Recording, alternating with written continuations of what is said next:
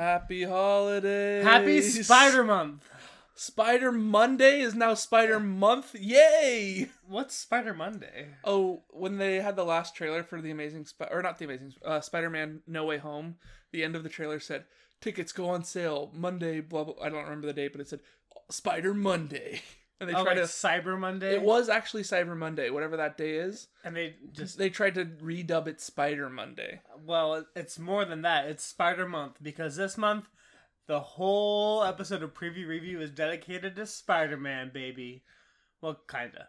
I mean, we can dedicate all the episodes of preview review to Spider-Man. Not dedicated Like- like, a like a book honor- dedication. no, no, not like that. Like dedicated, like it's the only topic we cover. Oh, like, Like that devoted kind of to? Yes, Like I'm devoted to Spider-Man. yes. Like He just is. in general. He is audience.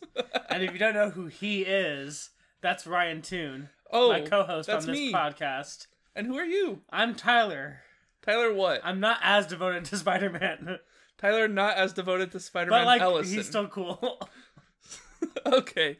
Well, uh, before we get too far into things, Tyler, we have to acknowledge that we have received fan art. oh, we have, and it's more than just art, Ryan. Whoa. What do you mean? It's it's more than just art. It has a purpose. It has meaning. I guess most art does that. I don't well, not always. degrade other works of art, but it's not just art like a two dimensional drawing on a piece of paper. This art is a handcrafted item Yes. that I can tangibly hold and is also you know in my possession like it's not just like i'm seeing an image of it it's like i own it Oh, like someone didn't just I mean, like sketch like something. and- sometimes you can like oh i drew fan art of you and it's like somebody doodled you in their notebook and they like take a a, picture picture. of it and tweeted No, it no, no. whatever. but this is like an item that now is yes. in my belonging and it is a preview review christmas ornament yes, we both received a Christmas ornament it's quite beautiful from one of our devoted fans, Stephanie, long listener, avid lover of our podcast. it ties in classic christmas imagery with elements of the preview review logo and it's just the whole thing is encapsulated in a snow globe um carving it's really quite something yes. we will be posting an image Say magnifique. of uh, of it on our Instagram, so you can follow us there at Preview Review, and uh, you'll be able to see you know a little glimpse of of this this treasure, this treasure of joy that is bringing light into my yes, holiday and you haven't seen mine, but it, it looks different than yours. Yours looks like a snow globe.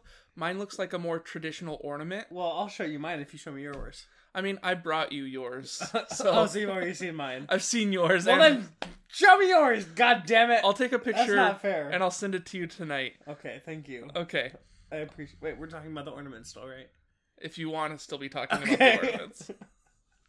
Um. Okay. Well, as Tyler uh, obviously stated earlier, this is our Spider-Man No Way Home episode. That's right. This amazing epic film releases in the midst of this month. And we tried we tried so hard, listener. We said, how do we incorporate this film into one of our regular episodes while also covering other trailers like we tend to do. Normally, Mhm. if you if this is your first episode listening to us, I'm so sorry. Normally Or we I'm cover so at- glad you're normally here. we cover four uh, movie trailers that are coming soon, and we talk about what we expect from these movies and how we think they're going to turn out. And we tried to put together that kind of kind of episode that just featured uh, Spider-Man: No Way Home, as one of the four. but we found no possible way of doing this. One of the reasons, main reasons, being that Ryan is just far too amped for this movie. I love Spider for us to ever cover it thoroughly enough for his satisfaction and quite honestly to your satisfaction listener um, alongside It's all three other trailers. So we're de- uh, dedicating devoting a majority of this podcast of this episode uh, to discussing the trailer for spider-man no way home um, but we do want to just give out some honorable mentions we'll do some quick shout outs rapid fire style of other movies that we're anticipating and looking forward to that are coming out in December because this is our December um, episode and Yes. we will not see you or we will not be in your earbuds again until January 2022. Where has the time gone? I know, right? I'm still processing March 2020. I, it's quite it's wild that in a year or in one month we will have been doing like COVID versions of these episodes for almost two years. Like it was just in March 2020 when we stopped like having a consistent film release schedule and we had to be like, oh, movies are so like weird now Yeah. because COVID, and that hasn't stopped for nearly 24 months. Well, oh, well, but we haven't been doing COVID episodes like last spring after we both got vaccinated, right? We came back and we were like in the same room doing it. We weren't doing those horrible. No, no, Zoom I'm not saying like ad, like we changed the way that we were doing the episodes. That was only for a couple months, but we like the way that films have been coming out, and we've had Yes. we've constantly had to mention since then, like, oh, this got delayed or pushed back or moved around or blah blah blah blah blah, or they Or had complications during shooting because going of COVID straight to streaming instead. Yeah, yeah. So we had like so many adaptations. Like it was truly the one thing when when COVID hit. Not the one thing. There was the so much only more thing we cared about. But it was one of the things that we were like, we thought this would be like endless fodder for podcasting because movie release schedules are one of the one things that are like always. It's always There's always a new movie There's always every something week. to put out, and then you know that wasn't the case for several months on end. So, anyways, we all the best in 2022. This isn't our New Year's episode. We'll get to that in January. All I'm saying is we're wrapping up the year and we're going out with a bang. Mhm. Um, but before we get down into all the Spider-Man and other uh, end of the year goodness, we do have to uh, hear from you, Ryan. Oh, Uh, yeah? Since our last episode, you have uh, seen movies that we previously preview reviewed, and so you know what time it is. Cue the theme music. It's time for Ryan's Review Roundup.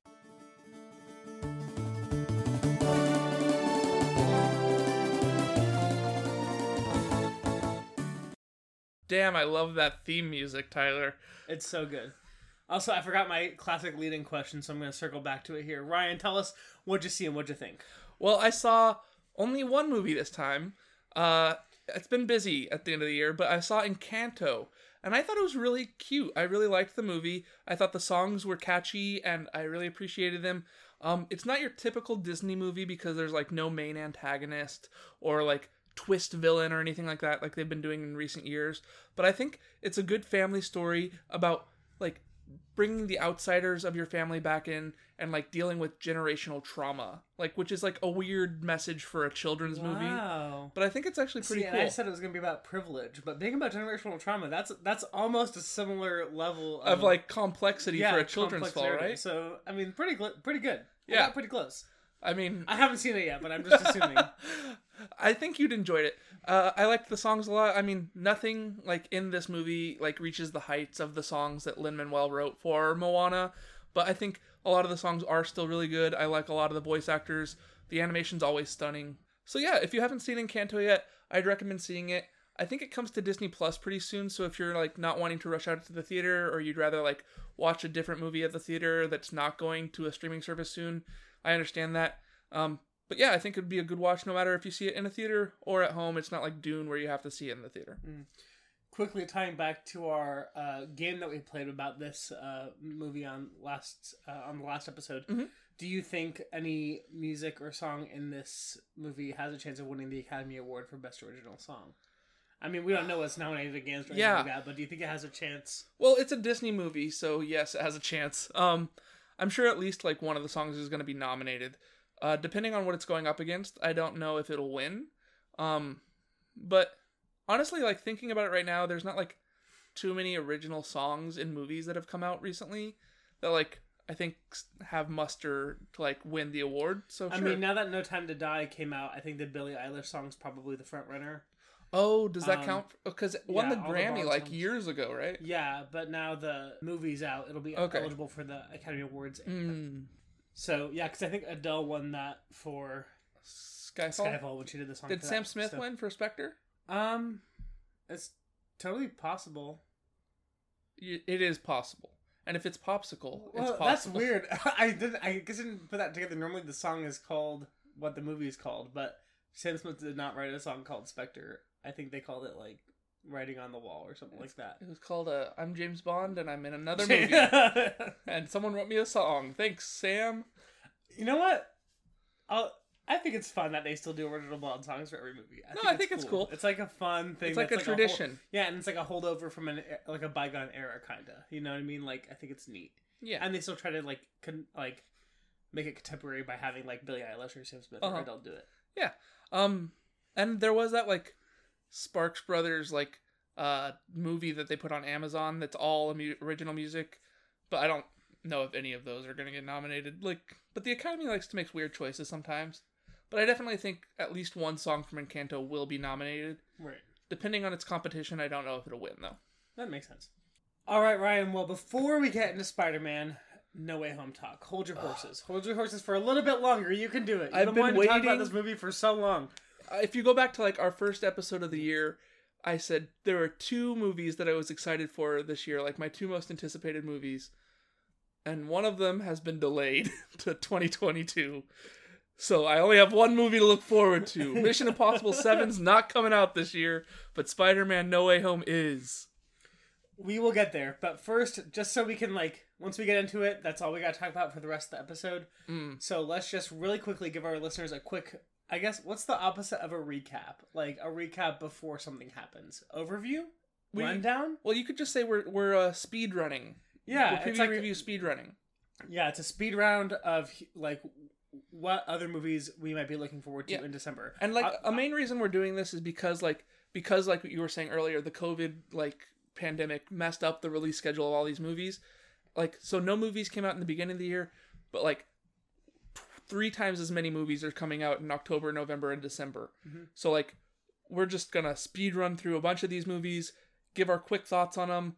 Like if this was a regular year, maybe like we wouldn't mention even any of these, and like we would just have three of them that go with Spider-Man, but this is not a regular episode. Well, and especially now because it seems like this is kind of crunch time for a lot of people trying to get movies in this year that they want to be considered for like the Academy Awards Mm, mhm. next year because because of the 20 because of the pandemic in 2020 they lengthened the eligi- eligibility period through March and so we have an even shorter window in 2021 to get films out for them to be eligible only everything between April and December will be eligible so they're like oh shoot a lot of studios are like trying to get stuff in under the Mhm. wire here and there's more than this coming out that we're going to mention that are going to be Like coming out in December. But this is just some stuff that we are, um, especially looking forward to or have thoughts on. Yeah, we're not Um, mentioning any of those like sports movies that are coming out in December. It's a football movie. You know what you're getting into.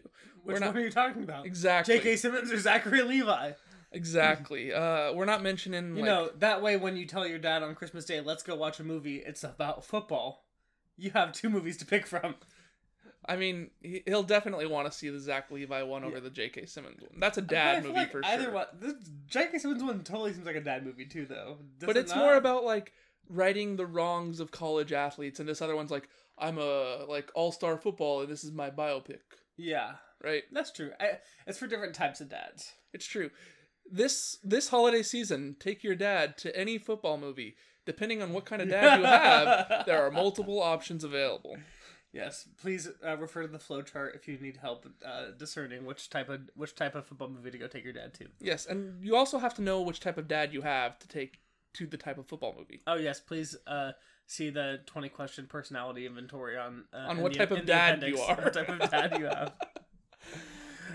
All right. Uh, with that being said, here is the rundown of December movies. I also really quick one more aside. Oh my. I think we need to cover this segment importantly on this episode just because I know for a fact this is the one true purpose that our podcast serves. I don't know if people really truly listen to this to hear our thoughts on upcoming movie trailers. I have no clue where you're I going. know for a fact that people look to this podcast to know when movies are coming out because I will real? make mention to other people in my life that may or may not listen to this podcast when they actually are published. But they'll be like, "Oh, what movies did you talk about on this last episode?" And I said, "Oh, we did this, this, and this." And they're like, "Oh, is that coming out?" And I say, "Yes, it is. It's coming out on this date or in this month." And so, you know, I think people that aren't as in tune with the film release schedules that as we are because we have to do intense research for this podcast. I mean, they don't always know. Like, something you we see like a flashy Instagram ad, and it's like, okay, whatever. Like that's coming out at some point in time. But if then you I see tell a them preview it's coming out post- December seventeenth, they're like, oh shoot, I gotta get my tickets or whatever. So I just feel a commitment to like upholding that as like a purpose and a mission for this podcast. That's all. Yeah. Oh well, and honestly, on that note, I do have a group chat with some friends from college, and one of them told me. Wow, that, I'm not on it. Rough. I mean, we have our own private chat. I mean, we're in group chats together. I don't know. Do you want to be in this other group chat? Not really. Good. Okay, because I, I don't know. I'd have to run it past the other guys. But anyway, Well, that's fucked up. Now I want to be on it. this seems shady. you don't want to be you on it. Trust me. I mean, you kind of want to be on it, but it's too late. I can't. I can't. I've said too much already. if I tell you anymore, I may have to kill you. okay. Anyway, what I was trying to say was one of those boys told me that he didn't even know that the last duel like was a movie until like we preview What reviewed did he think it was? Like he didn't even know it existed. oh, oh, oh. Like he didn't think like, oh, the last duel. That's like a new No, restaurant. I, I got that's also that is somewhat common as well. I'll mention like, oh, we're doing this other like whatever movie, and they're like, oh, that's a thing. Yeah, sure. But just so you know, listeners and non-listeners, I don't know. we how can't find address out. the non-listeners. They're not listening. to the listeners. This is for your sake and the sake of the non-listeners, even though they're not listening right Oh, now. like we're just know that this deputizing benefits lip- them. We're deputizing our listeners Yes, to spread the gospel of preview review. I preview you that this podcast serves a purpose for listeners and non-listeners. Like it just, we do not, we do not judge. Oh my God. We do not. Okay, this is this, has has gone gone too too long. okay, okay. Well, Let's get into it. December movies. First up, and these are in no particular order, by the way. First up, a Netflix release uh, directed by Adam McKay. It's Don't Look Up. This don't know anything This about movie this. Movie had an insane cast. That's the first thing that got, we like, found out about this. Leo- Leo DiCaprio and Jenna Lawrence are starring. Meryl Streep is in it as the president of the United States. Ariana Grande is in it to some extent as herself. Um, there's just a lot of different random and wild people in this movie, uh, actors and non-actors alike. Um, why can't they look up? they can't look up. Well, they're being told not to look up. Well, I don't even know. I think they're being told to look up, but they're refusing not. But they're refusing to. I don't know. So the general premise of this movie is that Leonardo DiCaprio and Jennifer Lawrence are like astronomers or like some sort of space scientist people, and they find out that there's like a comet on a collision course for Earth. That's the looking up, right? if Okay, you look okay, up, you see the asteroid or whatever, Ah, and they're like, um, this is gonna end the Earth and all of humanity. um, excuse me. And then they go There's to the an president, asteroid. and the president Meryl Streep is like a pastiche of like whatever president person, and is Joe like, Biden. I don't think it's Joe Biden, um, but it's like let's just like not acknowledge it. Like I don't want to like hear about it. It's like let's pretend it doesn't exist, and they're like. We can't really do that because this seems like a problem. So they have to go on like a national media press tour to like inform everybody that like humanity's about to Mm. So die. it's like a political satire comedy film. Yeah, political satire disaster Armageddon film.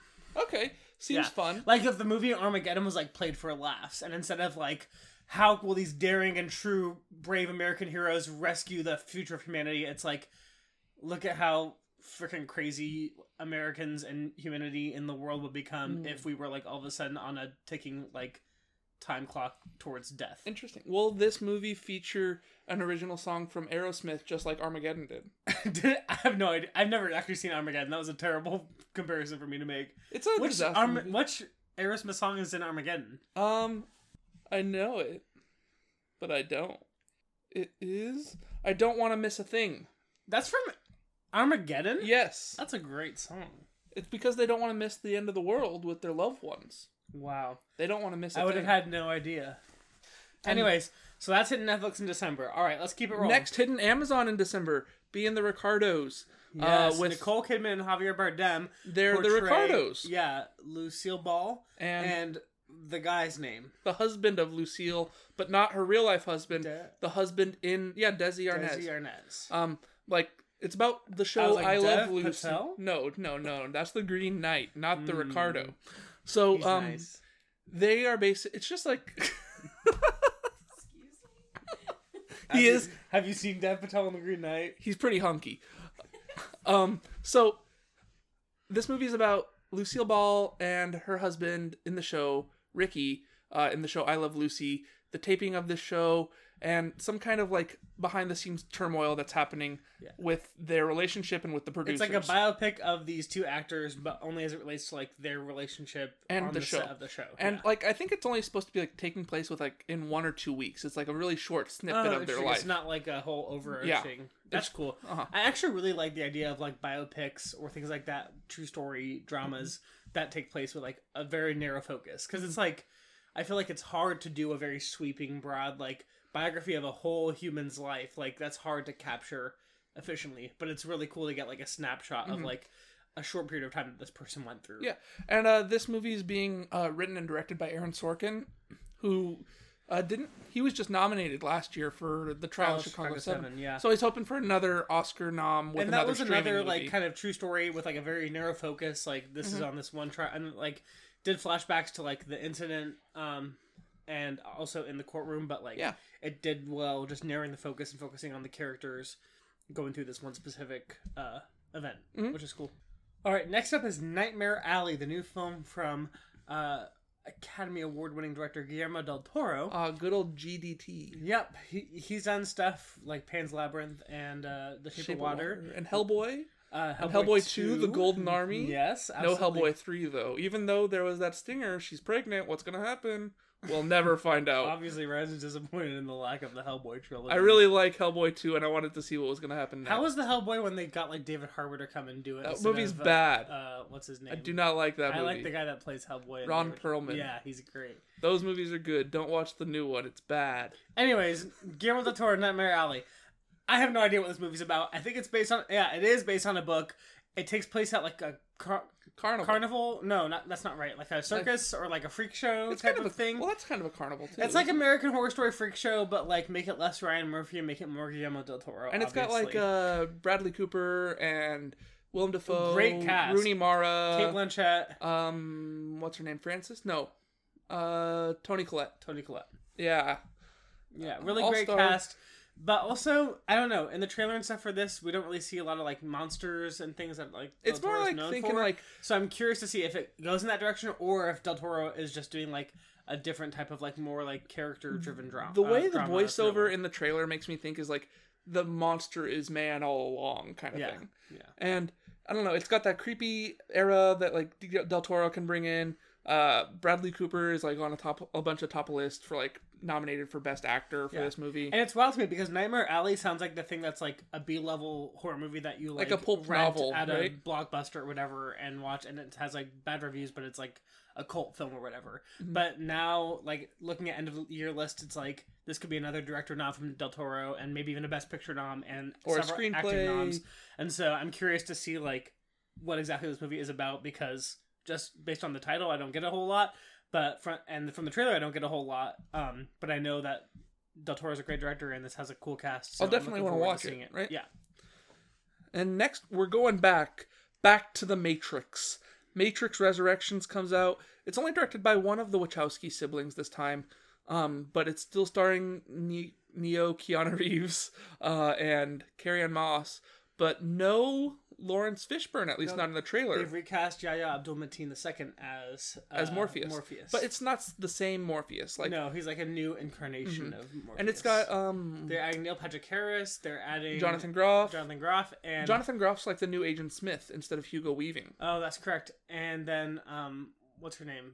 from Priyanka Chopra's in this one now. Oh, and there there's also that girl who was in Game of Thrones. She was one of the Snake sisters, I don't know. and then name. she was in Iron Fist. I don't know her name. Um, she's like British, but she's Asian. I don't know her name. In Iron Fist, her name is Colleen Wing. If that helps anyone. Um, sorry, I don't know your name off the top of my head, and we don't have our usual notes because this is a speed round. But anyway, it looks like Neo is back, and he's like just going through day to day life in normal, like, you know, in twenty twenty one. But then like something's like, oh, he's going to therapy. Oh, like he meets Trinity again, but like they don't recognize each other. Something's a little off. Like, is he back in the Matrix? Like, how is he back in the Matrix? Isn't the Matrix supposed to be gone? Isn't Trinity supposed to be dead? It feels kind of like he's like been brainwashed or like like he doesn't fully remember what he went through as like Neo. Mhm. Like he's like I don't know you or do I? Like he's like not really Yeah. sure. And so it's like sort of again this like unlocking this realization Mhm. kind of very similar to the story of the first Matrix it seems Yeah, of like But it, it's you have to brought open your mind and see that you like are Neo and that this is your place to be. Yeah. but it's like interesting too because like there are like parts of this movie where like you can see that like the first Matrix is like playing on TVs in the background. Like so in this reality, like maybe Neo is like an actor that played like Neo in the first Matrix movie, but like he's actually in the Matrix again. So like apparently there's like this huge internet theory that like came out like when the Matrix movies were originally coming out. That was like, oh, if we're actually part of a simulation, how would they get us to like not like be reliable sources? Oh, they make a movie about someone who believes they're in a simulation and has to break free. So when you tell someone we're in a simulation, this is all fake, they You're go, like, "Oh, "Oh, like the movie The like Matrix," movie. and you go, "Yes, but really," and they're like, "Okay, sure, it's just the movie The Matrix."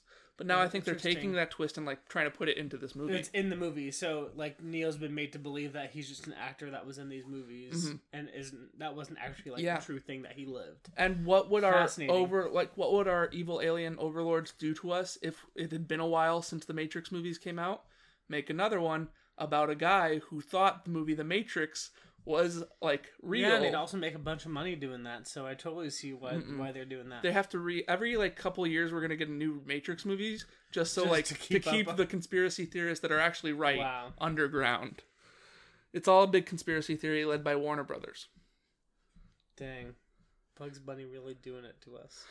And don't forget about uh algorithm. Algae rhythm. Algae rhythm. yes.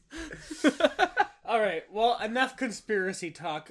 Next up is a movie with no conspiracies. It's Sing 2. I don't know who asked for this, but low key, actually, the first Wait. one was pretty good. I think people like the first one. So I'm kind of excited, but also this next one seems wild because guess what? Bono's in they it, cast Bono, and he's a lion. but they're singing the U2 songs. U2 songs, and I think like the way the trailer makes me think about it is like this is a song that the Bono character in the movie like made famous because he's like a famous musician in the movie. Yeah, So like, is Bono Lion just actually Bono? Is there also a like a Bono or Lion, lion. Edge The and Edge. like the other members of U2? There's more members name? than just those two. yeah, they're like a four person band. Oh my gosh, Tyler! I just realized I can almost relate all of these movies to Spider-Man because We're not there yet. Bono wrote the music for the Spider-Man musical. Oh, Turn off the dark. unfortunately.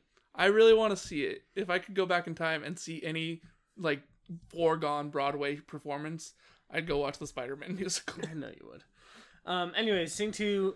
Oh, I don't know what is happening this with this movie, but it's weird They that go to Vegas. And I, you know, some of the music in the first one was pretty good. So I don't know. Maybe I'll check this. Like it's the animals and they sing songs and this time they're in Vegas and they got to get Bono to like come out of retirement or something. yeah, exactly. Right.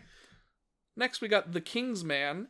Uh it's the Kingsman prequel that like has been delayed like 19 times. You it was supposed to come from out every single trailer that we've seen. Like, I genuinely think probably of all the movies I've seen since you know COVID. 2020 or whatever. Mm-hmm. Yeah, like this trailer's played in front of like 90 percent of them. Yeah. like it's everywhere. So it's like the prequel. It's like about the founding or like early days of the Kingsman organization. Like they're a bunch of gentlemen Mm-hmm. spies.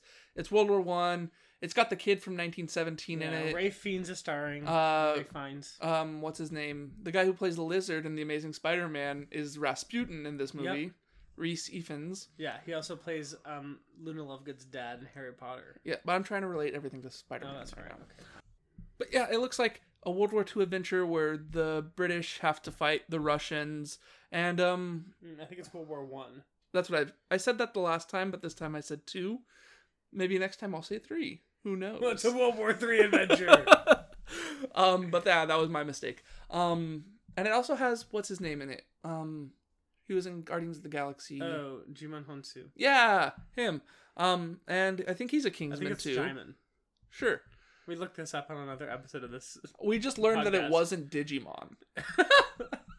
Sorry, I know it's your real name. Anyways, I'm kind of interested in seeing this movie, but I'm not as excited to see the movie as I am about just never having to see the trailer for it again. Yeah.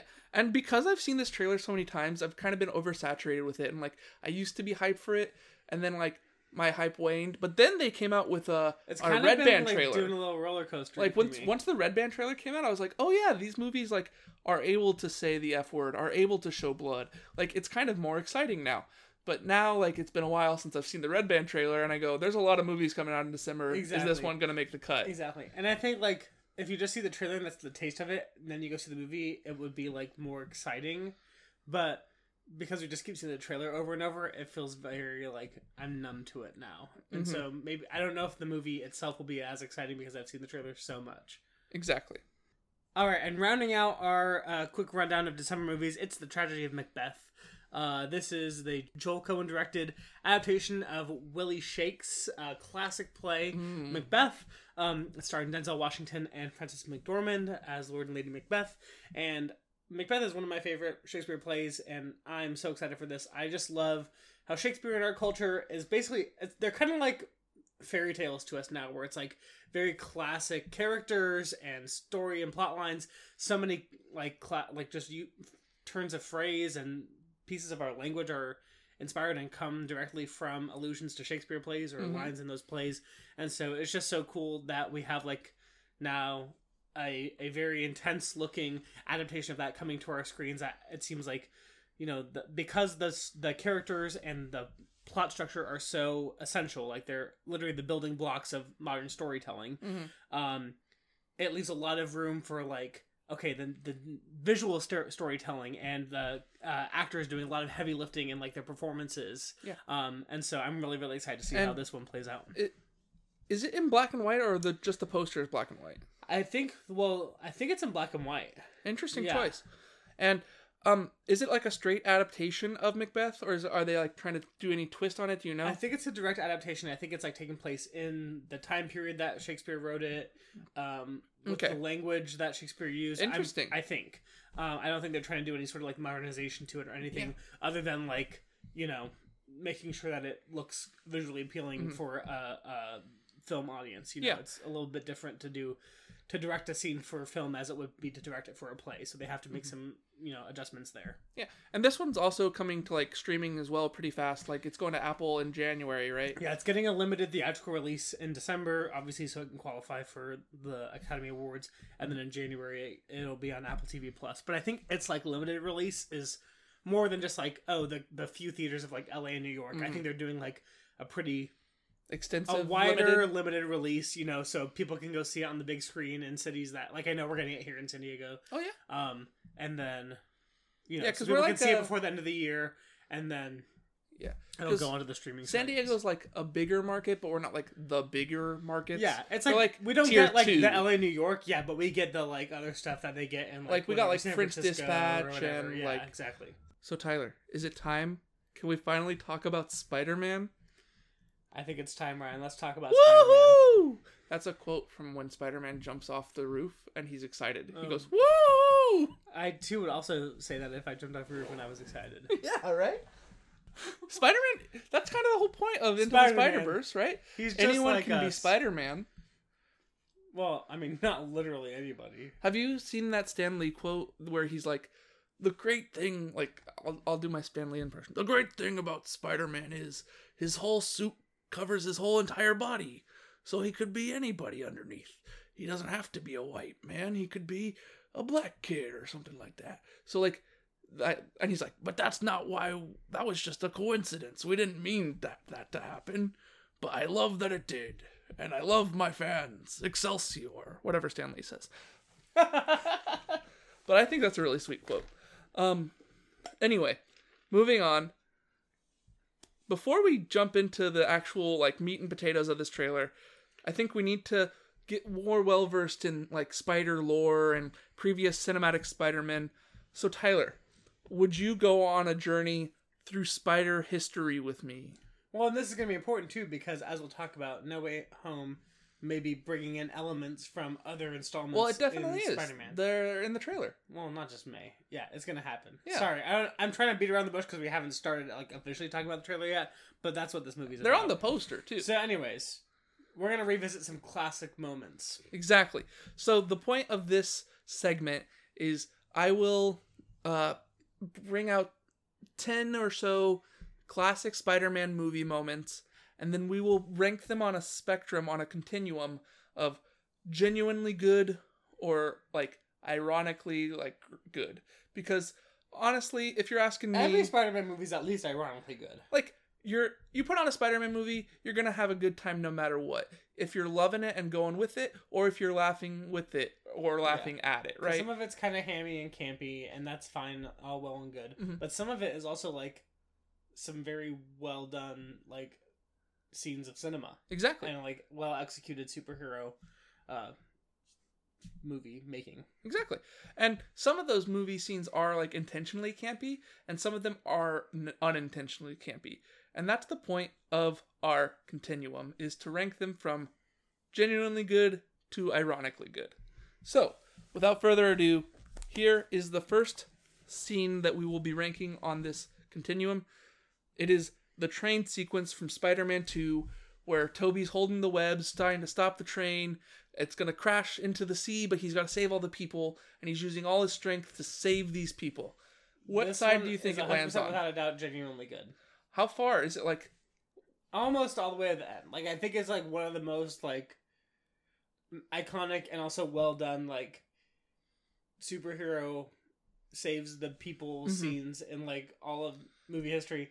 And everything else is just trying to live up to it. I mean, they tried to up the scale a little bit with Sp- the you know Tom Holland Spider Man pulling the two sides of the boat together. well, that's like But, an know. obvious callback to it. Like, Yeah, this But, scene like, has been referenced in so much That's Spider just an Man. homage to the original. So Yeah. like this is like a genuinely good Spider Man scene. Yeah. So all the way far over to the uh, genuinely good side for this scene. Our next scene is Spider-Man 3 Peter's bad boy dance, where he's gotten the symbiote suit. He's feeling good. He's in all black like uh suit, but not a Spider-Man suit. He's going down the hall, sh- throwing finger guns at people, pelvic thrusting. Yeah, this one gets memed on the internet all the time, and that's because it is 100% ironically good.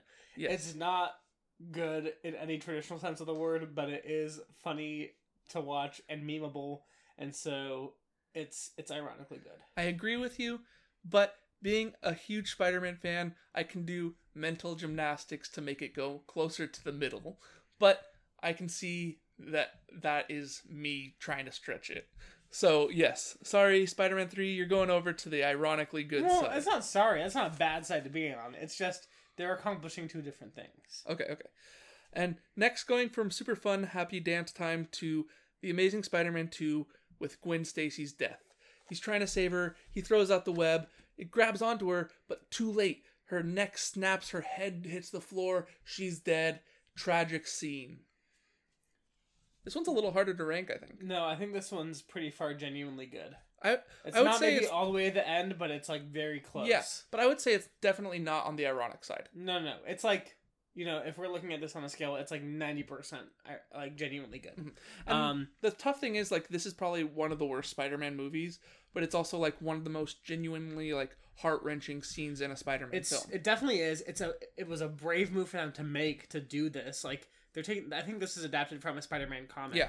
Um, but it was brave of them to do this in the sequel uh, to the Amazing Spider-Man, and uh, it's very well acted by Andrew Garfield and Emma Stone. Um. I, the only thing is like the Green Goblin version in this movie is not. He's good, so every every time that he's on screen, it's He's like, like, not as good.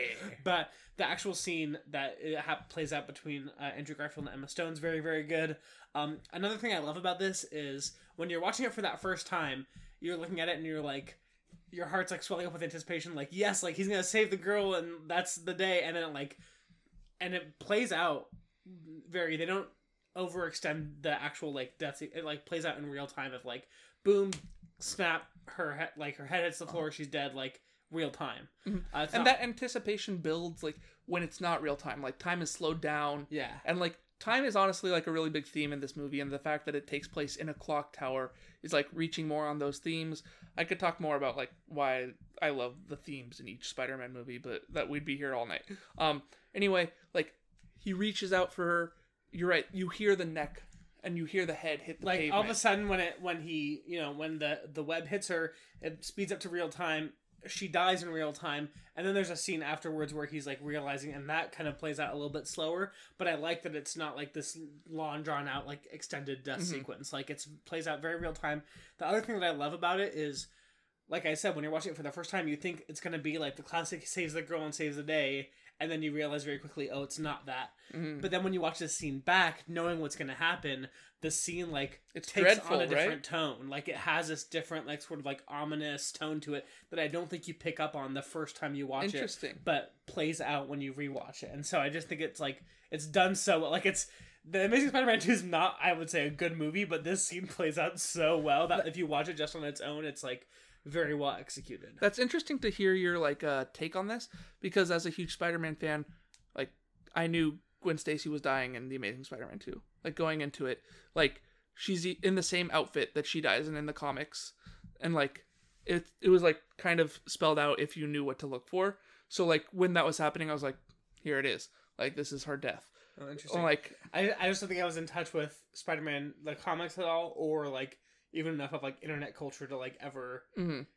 see or hear those theories or Yeah. like the evidence for it or not. Like Yeah. I was not look I was not going into the movie expecting or like looking for evidence that like she would die. no, I definitely remember like leaked set photos on Reddit in like 2013 or 2014 of Emma Stone in that outfit, and we all knew at the time like, oh, she's gonna die in this movie, or they just like made some really weird costuming choices. Oh, weird. Yeah, Wow. but it's cool that you're able to like have a different experience with that because like when I saw her falling, I'm like, this is tragic. Well, and I would guess that to a lot of audiences, it's a surprise. Like, Yeah. I don't think that you make this movie if you think that like ninety percent of people are going into it knowing. No, that this is definitely, right. You know what I mean? Yeah. Okay. Um, on to our next scene, staying in the Amazing Spider-Man universe. We're going back to the first Amazing Spider-Man. It's Peter Parker versus Flash Thompson, the basketball scene. I'm putting this on the ironically good side. It's ironically good. It's ironically good. I mean, Andrew Garfield is like a pretty solid actor. In this He's a great actor. Flash in He's this movie is bad actor. terrible actor. But Like, I do like- cast this guy. I do like some scenes with Flash in that movie, like when Uncle Ben dies, like he's like trying to comfort Peter, and that's like a sweet scene. But that's not the scene we're talking about. Well, but we're it's talking also about. I'm just saying like the guy as an actor. I don't know why he's in this role. It's it's not good. But we're going. it, it plays off more like a Disney Channel series scene than it does like anything Exactly, that should be right? in a Spider-Man movie. and like he's like messing around with the basketball. Honestly, if you watch a superhero movie and there's a basketball scene, it's gonna be comedy gold, no but matter it what. is still funny. Like I will say, the smash cut of him like breaking the backboard, To like him shattering in the blackboard to him in the, in the principal's office Uh-huh. is still really good. It's good. Okay. Uh, our next scene is we're staying in the same movie, The Amazing Spider-Man. Uh, this is his subway metamorphosis scene. He first got his powers, and now he's like accidentally hurting people on the subway, ripping people's shirts off, like hitting them with poles, Mm-hmm. things like that. This one kind of lands in the middle for me. I get it. I think it makes sense narratively, and it's to a certain extent well done as like a discovery of powers scene. Like that tends to be a common thing in Mm-hmm. Yeah. superhero origin movies. Um, but some of the stuff is like a weird choice. Like he's like his hand sticks on a woman's shirt and like pulling off her Mhm. shirt and stuff, and like his reaction to stuff is just doesn't make any sense to me. Um, Well, he just woke up weird. in the scene too, so he's kind of out of it. But yeah, I understand what you're saying. I think this scene has the potential to be great. Like it's a funny premise, it's a good idea, but I think what kills it for me is the editing. There's like mm. so many quick cuts and choppy editing in this scene that it kind of feels like gross. The editing is weird. Also, it narratively relies on like a high school kid feeling comfortable enough to fall asleep on a New York City subway, which I just I don't think anybody at that age would be. He's a he's a that. New Like, Yorker. it, I don't know. I don't know. if, if I was a parent in New York, I'd be like, when you're on that subway, keep those eyes fucking peeled, my guy. do not, do not fall asleep. The guy's trying to balance a beer bottle on his head. yeah, that's kind of Like that was like a funny prank. Like, I don't know. Yeah. It could have gotten mugged. like, Uh-huh. okay. Uh, so our next scene, we're gonna jump to our next scene. This is from the animated movie Spider-Man Into the Spider-Verse. It's when uh, Miles and Peter B. Parker first come into contact with the other Spider people. You got Penny Parker, you got Peter Porker, and you got Spider-Man Noir. You get to see them all. You get their little quick intros. Like Peter Porker is like Spider Ham. Penny Parker is like the Spider-Man from like Anime World or something, and then Spider-Man Noir is Nick Cage, and he's like, I'm a detective from Noir Comics.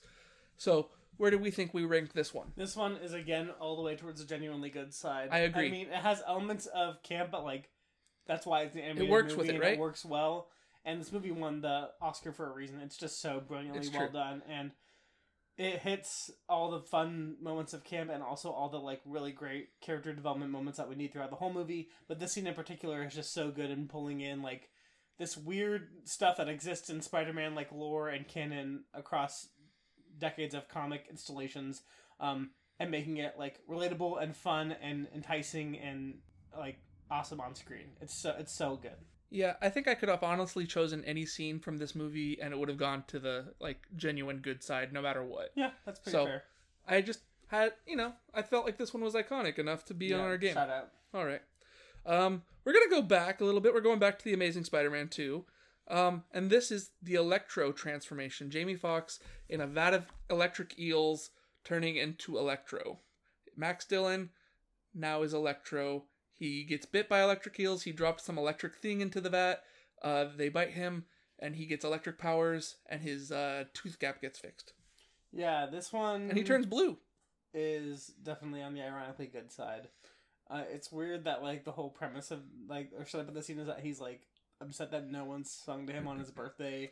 It's weird that it makes intentional like a shot of him having his teeth like Right. straightened and fixed in the vat. Like But it's kind of funny when you watch that. You're like, that's so stupid that it's funny. but it's like not good. yeah, it's And ironically also the good. editing of the scene is really weird too. Like the fall into the vat is like very quick and like weirdly paced. like a and it's, pratfall, like- right? But yeah, like, it's kind of strange. but it's supposed to be a serious scene, but it's like funny. yeah, exactly. Yeah. Okay, and then for our next scene, we're gonna go over to the Raimi verse, back to Spider-Man Two, with the raindrops keep falling on my head montage. Peter Parker has just basically given up his identity as Spider-Man, and this is a purely Peter Parker moment. He's like getting his life back together. He's feeling good. He doesn't really care that he's not Spider-Man and he's not helping the mm-hmm. city Like he just watches a bank robbery happen and like and he's like, "I'm okay. I'm gonna eat my his hot dog." Yeah. This one is again kind of in the middle to me. Maybe a little bit more towards the ironically good side because I don't think it's any really doing anything like particularly poignant. But like I see the value in what it's adding to the plot arc of the character, Mhm. but it's done in a very like campy and goofy way, like Yes. the little like freeze frame, The freeze frame's so good, you know. So, but it- like there's it's intentional camp, right? yes. So So I see the value on both sides. I think it leans a little more ironic, but it's still like you know. I I agree with you. Uh, the thing is though, if you look at this scene and then as it parallels with the Spider-Man three like bad Peter dance scene, No, see, he got into it. He said See? he wasn't even gonna get into See? it, but. look at that. It's part of the arc. It's part of the journey Mm-hmm. And There- Raimi had it all laid out in the master plan, I'm sure. until Avi Arad came over and said, "Put Venom in the movie." That's a different story. Okay, now we're finally gonna get into our most recent iteration of Spider-Man, uh, Tom Holland Spider-Man with Oh, Spider-Man. we're still on the game? yeah, we're still in this game. My lord. There's two left. Can we talk about the trailer? Not yet. Um, we have to talk about Tom Holland Spider-Man. It's leading us into the movie. All right, let's So, get there. Spider-Man: Homecoming. Peter Parker is crushed by all the weight of all this stuff. He's crying out for help. He looks down. He sees his mask in the water, and half of it's reflected on his face, and the other half is his the spider mask. And he realizes no one's gonna come help him. He has to do it himself. He pumps himself up, saying, "Come on, Spider-Man!" Literally has to get a building off his back, and he does it. Where are you ranking It's it? It's good. It's honestly one of my favorite Spider-Man scenes genuinely in an good. enti- in any It's Spider-Man genuinely movie. good. Tom Holland, I mean, I value everyone's performances as Spider Man. I'm not going to take a sense of who's the best, but in this scene, Tom Holland does such a good job of like that, like communicating and performing that like internal dialogue of like Peter Parker realizing that he needs to be your friendly neighborhood Spider Man. He needs to be the hero. Mhm. Um, it's just so well done. this scene's also like pretty heartbreaking for me because you realize like he is just a kid like he's crying out for help like and it's like oh i want to help you spider-man but he can do it on his own and he needs to learn that Yeah. and that's what he does in this scene all right and then our last scene that we're talking about is the mysterio sequence from spider-man far from home where he's like trapped in the weird virtual effects world of like the snow globe and the zombie iron man all that thing going on what do you think about this one tyler This one is 100% genuinely good as well. Um, one of the coolest things about this is just that they like went for it and put Mysterio in a movie, knowing that they would need to pull off shit like this And he to has make he still has the fishbowl head to make his uh like villain like powers make sense. Um, and they did it, and they freaking did it so well.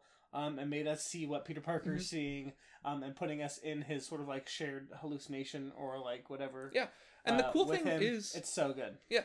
Like the cool thing is, like you were saying, like they're bringing his villain powers to screen, but like in the comics, Mysterio was always like a virtual effects guy. He wasn't like ever a mystical, powerful person. So like it makes more sense to have Mysterio in this world of like the modern era with actually like convincing visual effects. Like it, I think it works better than like some of the older Spider-Man stories, honestly. Yeah. and this scene is just like ripped straight from a comic book like it feels like i don't know just serotonin rushing through my body Ryan loves Spider Man. I do. Well, that brings us to the end of the game, Ryan. Correct? Yes, there's I no more. I love that we could play this, um, and I love that when we think about like just another like accolade to how deep of a Spider-Man fan you are. Like when we talked about picking out iconic moments in Spider-Man movies, you chose stuff that like only a real true fan would look at and be like, "That's iconic." Basketball scene, iconic. It's so good. Over like you know the introduction of like Doc Ock or like the upside down Spider-Man kiss in the first like Raimi movie. Like I thought you about chose doing stuff that Doc that is Ock like scene. meaningful and and uh impressive to you as like a deep Spider-Man appreciator, which I love. So Dude, that I can only hope that so some good, of though. that enthusiasm is communicated to our listeners. Um, and I bet they're all looking forward to No Way Home. So Ryan, tell us about the upcoming installation in a Spider-Man series, Spider-Man No Way Home. Oh my gosh. This movie has been touted as Spider Man in game by the director and Tom Holland. This movie stars Tom Holland, Zendaya, Jacob Batalon, Benedict Cumberbatch, Jon Favreau, Jamie Foxx, Alfred Molina, Willem Dafoe, and it's star or and it's being directed by Jon Watts, who did the last two Spider-Man movies. It's the latest installment in the Spider-Man series in the MCU. Um, it's picking up pretty close to where Spider-Man Far From Home left off. Spider-Man's identity has been revealed to the world. He goes to Doctor Strange for help. Doctor Strange says, "Okay, I can do it, but everyone's gonna forget you're Spider-Man." He goes, "Even my friends?" He goes, "Yes, even your friends." And he goes, "No," and he messes up the spell. And by messing up the spell, he has brought the multiverse to the MCU. Uh, villains from other Spider-Man movies are showing up. Spider-Man movies that aren't canon to the MCU, but kind of are now. Alfred Molina's showing up. Willem Dafoe's Green Goblin's showing up. Jamie Foxx is back, but he's not blue this time. But that's okay. Other Spider-Man villains are showing up, like uh, the Lizard and Sandman, but we don't know if the actors that portray them are coming back because we only ever see them in like monster form. Um, but anyway, Spider-Man has to now figure out how he's gonna like deal with all these villains. And Doctor Strange says, "No, we can't like save them. In their universes, they all die fighting Spider-Man, so it is their fate to die." So the twist on this movie is Spider-Man is trying to save the villains, which is like something we like. He's always kind of done. Like he- in Spider-Man Two, he's like reaching out to Alfred Molina to Doc Ock, like trying to connect to his humanity. In uh, Spider-Man: Homecoming, he doesn't want to kill Vulture because that's his like love interest, interest's dad, and like it's just quintessential who Peter Parker is. He wants to save the person rather than beat the person. Right. Yeah. And that's what we get from the trailers. But there's so much going on behind the scenes in this movie. Yeah. And I like that, like, just even the inciting incident of this movie, like, is illustrating, like, Peter Parker is still just a kid that makes dumb decisions. Like, he could have just let Strange cast a spell, make everybody forget, make his problem go away, and then just, like, tell his friends again that he's Spider Man. Like, easy, problem solved. But no, he's like, let me fuck with the, like, mystical spell and try and get things my way the first time around. Um, Well, it's like and it's like, then that, all this shit happens, and you're like, God damn it, Peter. it's a classic Spider-Man story because what it is, it's about responsibility, right? It, Peter needs to be responsible for his actions, and he can't have it all. Like one of the most poignant lines in Spider-Man Two is like Peter says, "Am I not supposed to have what I want?" And like that gets straight to the heart of who Peter Parker is as a character. Like he he has to choose responsibility over like his own personal like desires and selfishness. Right, because he's sort of like he has the powers of Spider-Man against his will, and so it's a matter of owning the responsibility of what he's been given, even though it was against his will as Spider-Man, versus what he wants, just like as a normal kid, as a normal person, as a normal human being. Mhm. And um even in this trailer like uh like there you can see why he wants to keep the, his life the way it kind of is with MJ as his girlfriend. Like he says like the only couple weeks that have been normal these last like 2 years since I've been Spider-Man are with you when I've been able to be my full self with you. So you can understand where he's coming from like I don't want to lose that.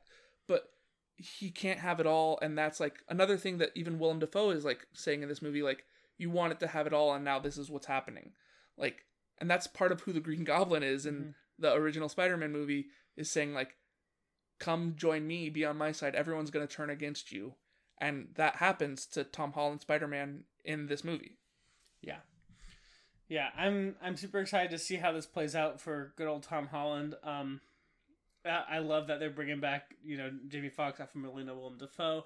I think it's interesting also that um like they're playing into like the uh Otto Octavius finds Spider Man and then sees Tom Holland. He's like, "You're not Peter Parker." Mhm. So like they're they're aware that the Spider Man that they're encountering is not the Spider Man that they think they're encountering. Yeah. And so it's playing all that against each other. And we hope and we pray, and we're pretty sure, but we're not confirmed yet, that the other Spider-Men, Andrew Garfield and Tobey Maguire, could show up in this movie. It's Um, like, why would be you bring their villains if but you're not not, bringing them. them? Yes, 100%. And why would you not, like, how's a natural conclusion not like, we need to defeat these villains, and I can't do it all by myself as one Spider-Man. So we need, if we can bring back the villains that are looking for other Spider-Man, we can bring in the other Spider-Man. Like it just makes sense. Yes. Also, And- there's definitely someone digitally erased from this freaking trailer. You can tell. Okay. Are we talking about the Brazilian cut? Here we go. There's a Brazilian version of the Spider-Man No Way Home trailer where Peter Parker Spider-Man or Tom Holland Spider-Man is going up and fighting Sandman, Electro, and the Lizard, and he's jumping in. And even in the first trailer, like the American version, you can see that like all their eye lines don't line up. They're not all lunging for the same Spider-Man. But then in the Brazilian version of this, the Lizard's head just kind of like goes wonky. Like it just kind of like janks over to the right, and you're like, something just hit that guy. So we're pretty sure, but we're not 100% sure that like maybe another Spider-Man was digitally erased from that uh scene, so like it didn't spoil it in the trailer. But or it could also just be like crazy viral marketing. We released a different version on the Brazilian account, and we're I getting you hyped up. I would be shocked if this movie came out and we didn't see a gl- uh, even a glimpse of the other Spider-Man. But I could be wrong, and it could still be a great movie even without them. But it would be even greater if it did have them. Yes. And another thing that's interesting that a lot of people have been talking about online is that we have Willem Dafoe's Green Goblin, we have Alfred Molina's Doc Ock, we have Jamie Foxx's uh, Electro, we have the Lizard, we have the Sandman. That's five villains, but a very iconic and like notable villain team for Spider-Man is the Sinister Six. So is there a sixth villain that's going to show up like that's a surprise villain, like to complete the Sinister Six, or are they just going to be like, no, we're only doing five? Like that would feel weird too, right? Yeah, Like, who's I the surprise definitely villain? think it's possible for them to do a surprise villain, even if it's not like consistent throughout the movie. Even if it's like a setup towards the end of Mhm. like one more villain is revealed to like be alive still, hint hint Mhm. Mysterio or like somebody else. Mhm. Like Mysterio's death in uh Spider-Man Far From Home was not like that definitive. Like you could easily survive a gunshot from a drone. Also, he's like a master of like illusions, right? yeah, So yeah, definitely. And also, there's the other thing of like, is Tom Hardy's Venom gonna be in this movie? We're doing multiverse movies. In the post-credit scene of Venom 2, Let There Be Carnage. Spoilers for that, but he's transported to the MCU. So like, is he gonna show up? Like, I don't know if he's gonna show up in this movie or if they're saving from another movie. But like, that could complete the Sinister Six as well. There's other theories that like Ned Leeds, who's Peter's best friend in the comics, like he becomes a villain known as the Hobgoblin. Are they to set him up in this movie to do that? Are they going to bring a different villain from the other movies forward? Is Michael Keaton going to get out of jail and be the Vulture again? There's so many possibilities, and that's what excites me so much about this movie is that like we know a lot, but there's still so much we don't know. yeah, yeah, absolutely. And you know, my butt will be in that seat December sixteenth to find out what's gonna happen. It's I true. can't wait. The movie comes out on December 17th, but I got tickets for December 16th. Yeah, you did. It was Spider Monday. I was sitting there on my phone with my laptop out. Also, my sister was there. We were trying to get tickets. The site was crashing. It wasn't looking good. I had heard rumors all week that kiosks at AMC were selling the tickets earlier than they were supposed to. And I was like, I'm not going to do that. I'm a good boy. I'm going to get the tickets on the app. But the app kept crashing. I kept getting 404 error pages there was a stupid AMC thing that popped up and said, "Oops, this will be in the outtakes." I'm like, "Shut up! I want my tickets." I go to bed disheartened. I look on my phone. I go to the AMC subreddit. I see people are still able to buy tickets in person. It's a different server than the app. I put my shoes on. I hop in my car. I drive 15 minutes to the theater at 10 p.m. at night, and I go, five tickets to Spider Man, please. and I got the tickets. Round of applause. Thank you. Please clap. okay, Jim. Jeb. Um, yeah, so that's right. We got our tickets. We hope you've got yours, and we hope uh, you'll join us in seeing Spider-Man: No Way Home when it comes out in December. Well, they can't join us Not because our showing sold out. I'm sure. yeah. Well, I mean, But, there might be a couple Join us in the, in the general action of like seeing it at some point in time, and let us know what you think. We're really excited for it, um, and we hope you might be excited for it as well. Mhm. I think it's gonna be cool. Me too. And it's definitely the trailer that we talked about that I'm most excited about, and the movie that I'm most excited. Oh yeah, about. if we're voting for that, Yeah, yeah, I'm voting for Spider-Man. Yeah, yeah, yeah. Okay. Sorry, don't look up. Uh, should we round this out? Uh, round out this episode with one more game? Ooh, another Spidey game? Uh, of course. Oh yeah. Well, what else is there? I mean, I've already made one, so wh- might as well, right? this is the Spidey quote game. In this game, I will read a quote from one of the theatrical Spider-Man films, and I need you, Tyler, to tell me which movie it's from. All right. and go. for a bonus point, if you could tell me which character said it. ooh, okay, okay, okay. So Let's there's go. six quotes, so potentially 12 points. All right, let's do it. All right. First quote. That's a cute outfit. Did your husband get it for you? Oh, this is 100% Tobey Maguire's Peter Parker um, from the uh, the you know Spider-Man. Yeah, first Raimi movie. Spider-Man 1. Exactly. The most homophobic Spider-Man gets. Yeah, it's a project of its time. Exactly. Well, good job. You got 2 points. Thank you. Next, we're going to if you want a woman to fall in love with you, you feed her poetry. Not 100% sure. This is giving me James Franco vibes. Mm, what movie are you talking about? Would it be in Spider-Man 2? It is Spider-Man 2, But it's not. but James it is Franco? not Harry Osborn's or James Franco's Harry Osborn. This is Otto Octavius. Oh, okay. Peter's sitting down with Otto and his wife for dinner, and he's like telling him about his girl problems, and he's like, That's "I got my wife because I told her about poetry." That's right. Well, I got one point there. Yeah, that's one point. All right. Next quote: "I'm gonna put some dirt in your eye." This sounds like a bullying quote from Flash, and I bet it's from The Amazing Spider-Man. Sorry, Tyler, you're wrong on both accounts. What? This is Peter Parker when he's all emo in Spider-Man Three, and he's upset at Eddie Oh. Brock. He goes, "I'm gonna put some dirt in your eye." That sounds like that's like that is like Tobey Maguire's like hardest attempt at being mean would Right? just be like. That's what he put dirt in thinks a eye. cool guy sounds Yeah. like, right? Okay. Uh, the next quote.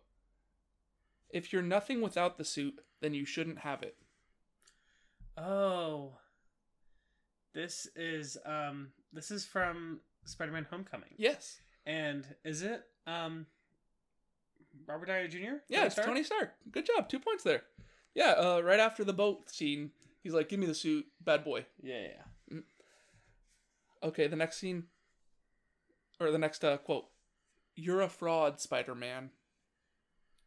You're a fraud, Spider-Man. Well, I know we have the reveal at the end of like Far From Home that but that doesn't I don't feel like that's mentioned in that. Hmm Would you like a hint? I can try to say it as the character says it in the movie. sure, I'd love goes- to hear that. He goes, You're a fraud, Spider Man! And he yells out a window. Is it from Is this from Amazing Spider-Man? No, I'm sorry, Tyler. This is from Amazing Spider Man 2. Oh. and it's said by Harry Osborn when he asked Spider Man for some of his blood so he can cure his uh, disease. Oh, that's right, that's right. and he right. says, No, you can't have my blood, you freak. And he goes, Mhm. You're a fraud, Spider Man! And Spider Man leaves. All right, you ready for our last quote, Tyler? Yep. I think you have one. I have five points. You have five points, so you could possibly sweep. You know, get Yes, six points. I can get six points, 100%. All right, Go. this one's a long one. Strap in. And Ryan continued to recite the entire screenplay. All For Spider-Man of Into them, the every Spider-Man screenplay. Okay, here we go. He believed that if you could do good things for other people, you had a moral obligation to do those things. That's what's at stake here, not choice, responsibility. Hmm. I feel like who's the he that they're referring to? Is it Uncle Ben? Is it Peter Parker? Um, I can tell you if you really want to know who the he is. Uh, sure. It's Peter Parker's father. Oh, okay. So I feel like I feel like the movies that make reference to Peter Parker's dad are, I mean, all of them a little bit, but I feel like I want to say the Amazing Spider-Man focuses on like Yeah. the fact that Peter Parker's dad like was known by like the Osborns and stuff like that. So I'm gonna say this is from the Amazing Spider-Man. It is from the Amazing Spider-Man. That franchise deals a lot more with Peter's parents' history than any Yeah. of the other movie franchises. Yeah. And do you know the character that says it? Oh. So right now you're at a total of six points. You did it. yes, Yes, I can get a little bit of extra credit here if I can guess this. Um, Amazing Spider-Man. I'm just gonna take a wild guess and say, does this movie have an Uncle Ben? It does. I'm gonna say Uncle Ben said it. It is Uncle Ben. It's uh, what's his name? Martin Sheen. Oh, that's right. Yeah. Okay. And this is the Amazing Spider-Man's way of doing the "with great power comes great responsibility" speech without saying those words. oh, they say gotcha, all gotcha. this instead. They say, "I- "If you could do good things for other people, you had a moral obligation to do those things." Because that's a lot easier than saying "with great, Great power, comes great responsibility," right? I mean, yeah.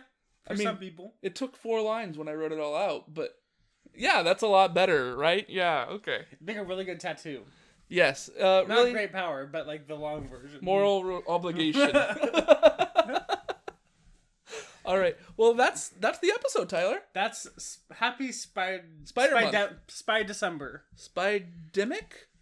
No, no, no more COVID talk. We hope you're having a wonderful December and a wonderful holiday season from all of us here at Preview Review. Happy Spider Month. We hope you're excited for No Way Home because we sure are. Yeah. Uh, follow us on Twitter, Instagram, and that's it. And be sure to follow and subscribe on podcast platforms wherever you're listening to us. Yeah. Rate. Thanks like, so much for listening throughout the wild year that's been 2021, and we look forward to being in your ears once again in January. Up next, the previewies. It's about to be award season, baby. Thanks for listening. Bye. Bye.